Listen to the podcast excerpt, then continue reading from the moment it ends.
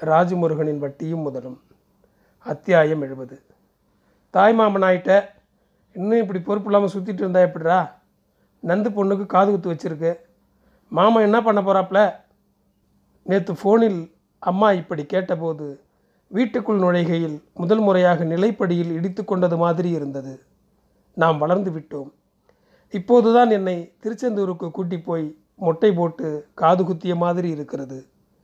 தாய்மாமன் மடியில் உட்கார்ந்து காதுகுத்தி அழும்போது வாயில் கற்கண்டும் வாழைப்பழமும் திணித்து சொந்தங்கள் சிரித்தது முந்தானத்து நடந்தது மாதிரி தோன்றுகிறது. இப்போது ஊருக்கு போயிருந்தபோது தீபாவளிக்கு மறுநாள் போஸ்ட்மேன் மணியாடர் கொண்டு வந்தார். அம்மாவுக்கு சவுந்தரராஜன் மாமா தீபாவளி சீர் பணம் அனுப்பியிருக்கிறார். அதை வாங்க கையெழுத்து போடும்போது அம்மா அதன் சொந்த ஊர் நெய்க்குன்னத்துக்கே போய்விட்ட மாதிரி இருந்தது. கோழிக்கிருக்களில் ஆயி தீபாவளி சீர் ஆயிரத்தை பெற்றுக்கொள்ளவும் என எழுதியிருந்த ரசீதோடு அந்த பணத்தை அப்பா படத்தை கீழே வைத்து கும்பிட்டது அம்மா. பணமா அது? நாற்பது வருடங்களுக்கு பிறகும் அக்காவை நினைத்து கொள்கிற தம்பியின் மனசு அது. பெருஞ்சருகுகள் உதிர்ந்துவிட்ட உறவின் கிளைகளில் துளிர்க்கும் பசுந்தளிர். எனக்கு என் தங்கச்சிகளை பற்றி பெரிதாக எதுவும் தெரியாது. அவர்களது உலகத்தில் நான் நுழைந்ததே இல்லை. விஆரின் மண்டபத்தில் கல்யாணம் முடிந்து காரில் வீடு திரும்பும்போது பின் சீட்டில் மாப்பிள்ளையோடு உட்கார்ந்து கொண்டு முன் சீட்டில் இருந்த என் கையை வீடு வரைக்கும் பற்றி கொண்டு வந்தது நந்து. இறங்கும்போது மாப்பிள்ளை என் காதலியே வந்து மெதுவாக கவலைப்படாதீங்க மச்சான். உங்கள் வீட்டை விட உங்கள் தங்கச்சியை நல்லா பார்த்துக்குவோம் என்றார். அப்போதுதான் நான் அண்ணனாக இருப்பதையே உணர்ந்தேன்.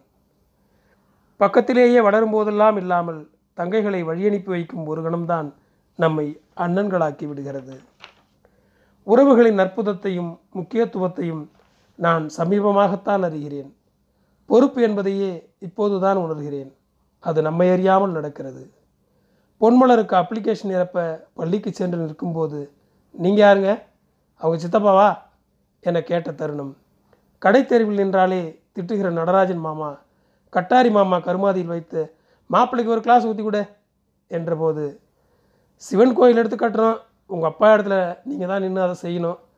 அர்ச்சனை தட்டை முருகன் கையில் கொடுங்கப்பா என காளிதாஸ் சொன்னபோது அண்ணே நான் ஒரு பையனை லவ் பண்ணுறேன் நீங்கள் தான் எங்கள் வீட்டில் சொல்லி பேசி வைக்கணும் என செல்வா தங்கச்சி ஃபோன் பண்ணிய போது காலேஜில் ஆனுவல் ஃபங்க்ஷன்னே அப்பா வர முடியாது. நீங்களும் அம்மாவும் வாங்கண்ணே என அருண் வந்து நின்றபோது என அது பாட்டுக்கு நடக்கிறது. அது மாசமாக இருக்குல்ல. ஒரு வாரமாக ஒரே வாந்தி கஷ்டமாக இருக்குது வீட்டில் நான் தான் சமைக்கிறேன். சீக்கிரம் போகணும் பாஸ். என கிளம்பி போகிற சிவஞானத்தை பார்த்தால் ஆச்சரியமாக இருக்கிறது. யாரையும் போக விடாமல் டார்ச்சர் பண்ணுகிற பாட்டியா இவன்? ஓர் உறவு ஏற்படுத்தும் கெமிஸ்ட்ரி அவ்வளவு அழகாக இருக்கிறது. மனைவி பிரசவத்துக்கு ஊருக்கு போன கார்த்தியிடமிருந்து நிலா வந்தாச்சு என வந்த குறுந்தகவலிலேயே அவனது முகம் தெரிந்தது. பாப்பா நைட்லாம் தூங்கவே விட மாட்டேங்குதுனே என சொல்லும்போது அவனிடம் எவ்வளவு சந்தோஷம். அங்கே இங்கே என நாலு லட்சம் ரூபாய் ரெடி பண்ணி கொண்டு போய் ராமச்சந்திரா ஆஸ்பத்திரி வராந்தாவில் நின்றபோதுதான் சந்திரமோகன் மனுஷனாகவே மாறியிருந்தான். யார் யாரின் நெஞ்சிலும் தோளிலும் கிடந்த நாம் அண்ணனாக மாமனாக சித்தப்பனாக அப்பனாக மாறுகிற தருணங்கள் அற்புதமானவை துயரமானவை அழகானவை. உறவுகளை பற்றி அறியவும் புரியவும் ஒரு காலம் இருக்கிறது. முத்துகிருஷ்ணன் மாமா நீடாமங்கலத்தில் ஒரு டீச்சரை வச்சிருக்காராம் என முதன் முதலாக கேட்டபோது எனக்கு அதிர்ச்சியாக இருந்தது. சித்ரா அத்தைக்கு துரோகம் பண்ண இந்த ஆளுக்கு எப்படி மனசு வந்தது என பொங்கியது. சித்ரா அத்தை அப்படி ஒரு மனுஷி ஊருக்கு போனால் அப்படி தாங்கும். இளநி வெட்டி தந்து கோழி அடித்து போட்டு கயிறு கட்டி விட்டு தங்கம் தங்கம் என கொஞ்சி குழையும். நம்மையே இப்படி பார்த்து கொள்கிறவள் மாமாவை எப்படி பார்த்து கொள்வாள் என தோன்றும். எங்க? அந்த மனுஷன் வீட்டுக்கு வந்து ஒரு மண்டலம் ஆச்சு. நீடாமங்கலத்திலே தான் கிடக்கிறாரு என குதிரையில் சாய்ந்து மூக்கு சிந்திய போது மாமா மேல் எனக்கு கோபமாக வந்தது. அந்த ஆளை பார்த்து நாக்கு பிடுங்குற மாதிரி கேட்கணும் என தோன்றியது. அவரை பார்க்கவே முடியவில்லை. மூர்த்தி தாத்தா இறந்தபோது ஊருக்கு வந்திருந்தார். பந்தலில் கூட்டத்துக்கு நடுவே உட்கார்ந்த போது போனேன். அங்கேயே வைத்து என்னமாமா நீடாமங்கலத்திலே கிடக்குறீங்களாமாம் வீட்டுக்கு வர்றதே இல்லைன்னு அத்தை அழுவுது. ஏன் இப்படி பண்ணுறீங்க என கேட்கிற ஆவேசத்தில் போனேன். நீடாமங்கலத்திலேயே என கேட்டால் எல்லோருக்கும் புரியும். நாலு பேருக்கு முன்பு அசிங்கப்படுத்தும் என நினைத்தேன். நான் பக்கத்தில் போய் நின்றதுமே என்னை பார்த்தவர் சற்றென்று வட மாப்பிள ஏங்க பாரு. நான் சொன்னேன்ல இவன் தான் ராஜேந்திர சின்ன பையன். மாப்பிள இது உங்கள் டீச்சர் அத்தடா. என பக்கத்தில் இருந்த ஒரு பெண்மணியை காட்டினார். அந்த டீச்சர் அவ்வளவு சாந்தமாக இருந்தார். என்னை பார்த்து கும்பிட்டார். எனக்கு என்ன செய்வதென்றே தெரியவில்லை. உள்ளே போனால் பொம்பளைங்க கூட்டத்தில் அத்தை உட்கார்ந்திருந்தது. என்னை பார்த்ததும் இலை துணி சாத்தத்துக்கு உங்கள் மாமா வந்து பக்கத்தில் நிற்க சொல்கிறா என்றது. இத்தனை வருடங்களுக்கு பிறகு இப்போது மாமா இறந்து விட்டார். சமீபத்தில் வீட்டில் ஒரு விசேஷம் பத்திரிகை பிரித்து வைத்து கொண்டிருந்த போது முந்தானையில் கையை துடைத்தபடி வந்த சித்ரா அத்தை ரொம்பவும் கேஷுவலாக அந்த டீச்சருக்கு ஒரு பத்திரிகை எழுதியாச்சா? ஒன்று கொடுத்துருங்க என்றது. கல்யாணமாகி இரண்டு வயசு பிள்ளைகள் இருக்கும் உறவுக்காரி ஒருத்தி இன்னொரு மனுஷனோடு வாழப் போய்விட்ட ஒரு நாள் அவ்வளவு அதிர்ச்சியாக இருந்தது. பத்து வருடங்களுக்கு பிறகு ஒரு தருணம் அதை சாலி கிராமத்தில் பார்த்தபோது ஆளே அடையாளம் தெரியவில்லை. இழைத்து கருத்து அப்படி நின்றது. எப்படி இருக்கீங்க? என கேட்டதற்கு உறவுக்காரங்க சாபனை சும்மா விடுமா? என்றது சிரித்தபடி. அது அசரீரி மாதிரி கேட்கிறது இப்போதும். ஒவ்வொரு முறையும் இந்த உறவுகள் தரும் உணர்வுகள் தான் நம்மை பெரிய மனுஷனாக்கி கொண்டே இருக்கின்றன. வெவ்வேறு ஆழங்களுக்கு இட்டுச் செல்கின்றன. ஏதோ ஒரு சண்டை பத்து வருடங்களுக்கு மேலாகிவிட்டது. இப்போதும் செந்தில் எப்படி இருக்கு? அதுக்கு ரெண்டாவது பிள்ளை பிறந்திருக்காம்ல? என பிடிவாதமாக உறவிடம் மீடியேட்டர் வைத்து பேசி கொண்டிருக்கும் ஒரு அத்தை உண்மையில் எனக்கும் அதுக்கு என்ன நடந்துச்சு தெரியுமா முருகா? என சமீபத்தில் தான் என்னிடம் எல்லாவற்றையும் பேசியது. மக கல்யாணம் வச்சுருக்கேன். இத்தனை வருஷம் பேசாமல் கிடந்தாச்சு. இதை சாக்கா வச்சு மறுக்கா பார்த்துக்கலாம்னு பார்க்குறேன் சிவா அண்ணன்ட்ட பேசுறியா? என இப்போது தான் மஞ்சுக்கா கேட்கிறது. தங்கச்சி கல்யாணத்துக்கு இருபது சவரன் தேவைப்படுது. லோனுக்கு செக்யூரிட்டி கையெழுத்து போடுறியா?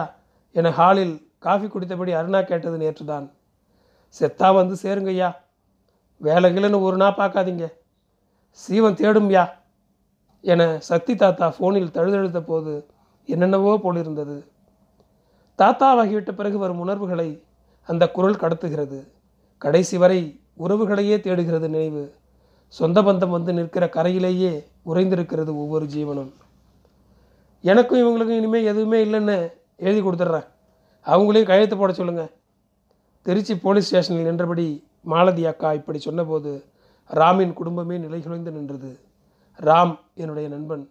அவனது ஒரே அக்கா மாலதி அக்கா ஐயர் குடும்பம். அவ்வளவு கட்டுப்பாடாக வளர்ந்த பெண் பிஎஸ்சி இரண்டாம் ஆண்டு படித்தபோது வீடியோ கேசட் வாடகைக்கு விடுகிற வேறு சாதி பையனோடு ஓடிப்போனது. ராமுவுக்கு அக்கா மேல் அவ்வளவு பாசம். இதை எவனாலும் அந்த குடும்பத்தாலும் தாங்கிக் கொள்ளவே முடியவில்லை. அந்த அக்கா அந்த பையனோடு ஸ்டேஷனுக்கு போய்விட்டது. அந்த இன்ஸ்பெக்டர் ஏம்மா ஐயர் பொண்ணாக இருக்க? இதெல்லாம் உனக்கு தேவையா? என்றபடி அந்த பையனிடம் திரும்பி ஏன்பா உன்னை டவுசரை கழட்டி உட்கார வைக்கவா? பேசாமல் அவங்க வீட்டில் இதை விட்டுட்டு போயிடு என்றார். இருவரும் கேட்கவே இல்லை. ஏம்மா உன் குடும்பத்தோடு ஒரு பத்து நிமிஷம் பேசு போ என அனுப்பி வைத்தார். ஸ்டேஷன் வாசலில் மொத்த குடும்பமும் கதறியது. நான் அவரை தான் கட்டிக்கிருவேன் என்னை விட்டுருங்க என்பதை தவிர எதுவுமே சொல்லவில்லை அந்த அக்கா. வாக்கா அக்கா. அக்கா வீட்டுக்கு போயிடலாங்க்கா என ராம் தோளில் கை வைத்து கெஞ்சிய போது சட்டென்று அதை தட்டிவிட்டு நீ யார்? ஹலோ ஹலோ ஏட்டு சார். இவன் யாருனே தெரியல. என்னன்னு கேளுங்க என்றது. அவன் அதிர்ந்து விட்டான்.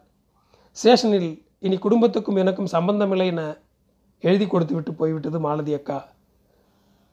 தனது டைரியில் எனக்கு இரண்டு பிள்ளைகள் இருந்தார்கள். அதில் ஒரு பெண் இன்று இறந்து விட்டால் என எழுதி வைத்தார் ராமின் அப்பா. அந்த அக்கா தன் கணவரோடு பக்கத்து தெருவில் தான் வாழ்ந்தது. குடும்பத்தோடு பேச்சுவார்த்தையே கிடையாது. ராம் வழியில் அக்காவையோ மச்சானையோ பார்த்து விட்டால் கொலை வெறியாவான். மூன்று வருடங்களுக்கு பிறகு ஒரு நாள் மாலதி அக்காவின் கணவர் வழியில் ராமை பார்த்து உங்கள் அக்கா உன்னை பார்க்கணும்னு சொல்லுது. ஒரு தடவை வந்துட்டு போயேன் ப்ளீஸ் என்றார். அவன் முறைத்து விட்டு வந்தான்.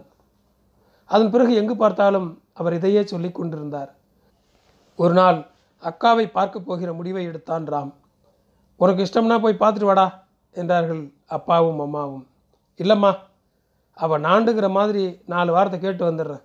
அதுக்கு தான் போகிறேன் என சொல்லிவிட்டு சைக்கிளில் என்னையும் ஏற்றிக்கொண்டு ரயிலடி கல்லுப்பாலத்துக்கு கிளம்பினான். அது ஒரு சாயங்காலம். பாலத்தில் போய் உட்கார்ந்திருந்தோம். அவள் வற்றோம் என்ன கேட்குறேன் பார். ஏதாவது பேசினா மொகரையை பேக்கிறேன் என முஷ்டியை முறுக்கிக் கொண்டே குனிந்து உட்கார்ந்திருந்தான் ராம். அவன் அக்காவும் மச்சானும் வந்தார்கள். இவன் நிமிர்ந்தே பார்க்கவில்லை. அந்த அக்கா மெதுவாக வந்து அவன் பக்கத்தில் நின்றது. ரொம்ப யதார்த்தமாக முந்தியால் விசிறிக்கொண்டே ஷ் அப்பாடா என அவன் தோளில் கை போட்டது. பயங்கர கோபமாக ராம் அக்காவை திரும்பி பார்த்தான். மேடிட்ட வயிற்றுடன் ஒரு கையால் இடுப்பை பிடித்தபடி உட்கார்ந்திருந்த அக்காவை பார்த்தான். ஒரு கணம்தான் விசுக் விசுக்கென்று தேம்பியபடி கேட்டான். அக்கா எப்படி இருக்கக்கா? நன்றி.